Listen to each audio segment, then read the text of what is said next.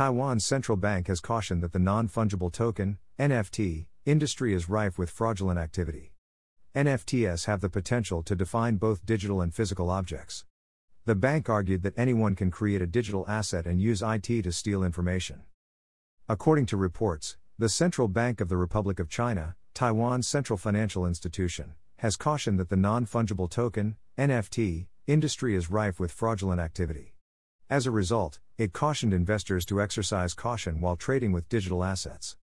According to a recent Taiwan news story, the country's central bank does not consider experimenting with NFTs to be a viable investment strategy.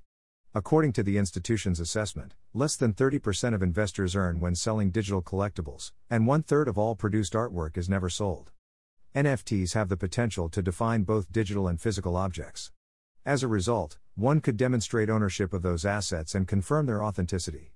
However, the bank argued that this quality is questionable because anyone can create a digital asset and use it to steal information.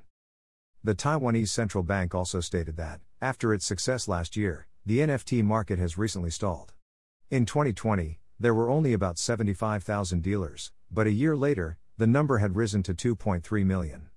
It's also important to note that NFT trade volumes peaked at their highest levels last summer.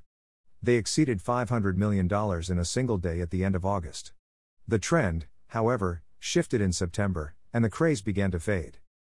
Note I'm enabling this option to ask you to support my website. Just a small donation can help me to grow my website and you will get the best content. Your small amount makes a big difference in our journey. You can pay me by using PayPal. Here is my PayPal link https colon slash slash www.paypal.me slash cryptosby also check my NFT collection on OpenSea https colon slash slash opensea.io slash. Thank you.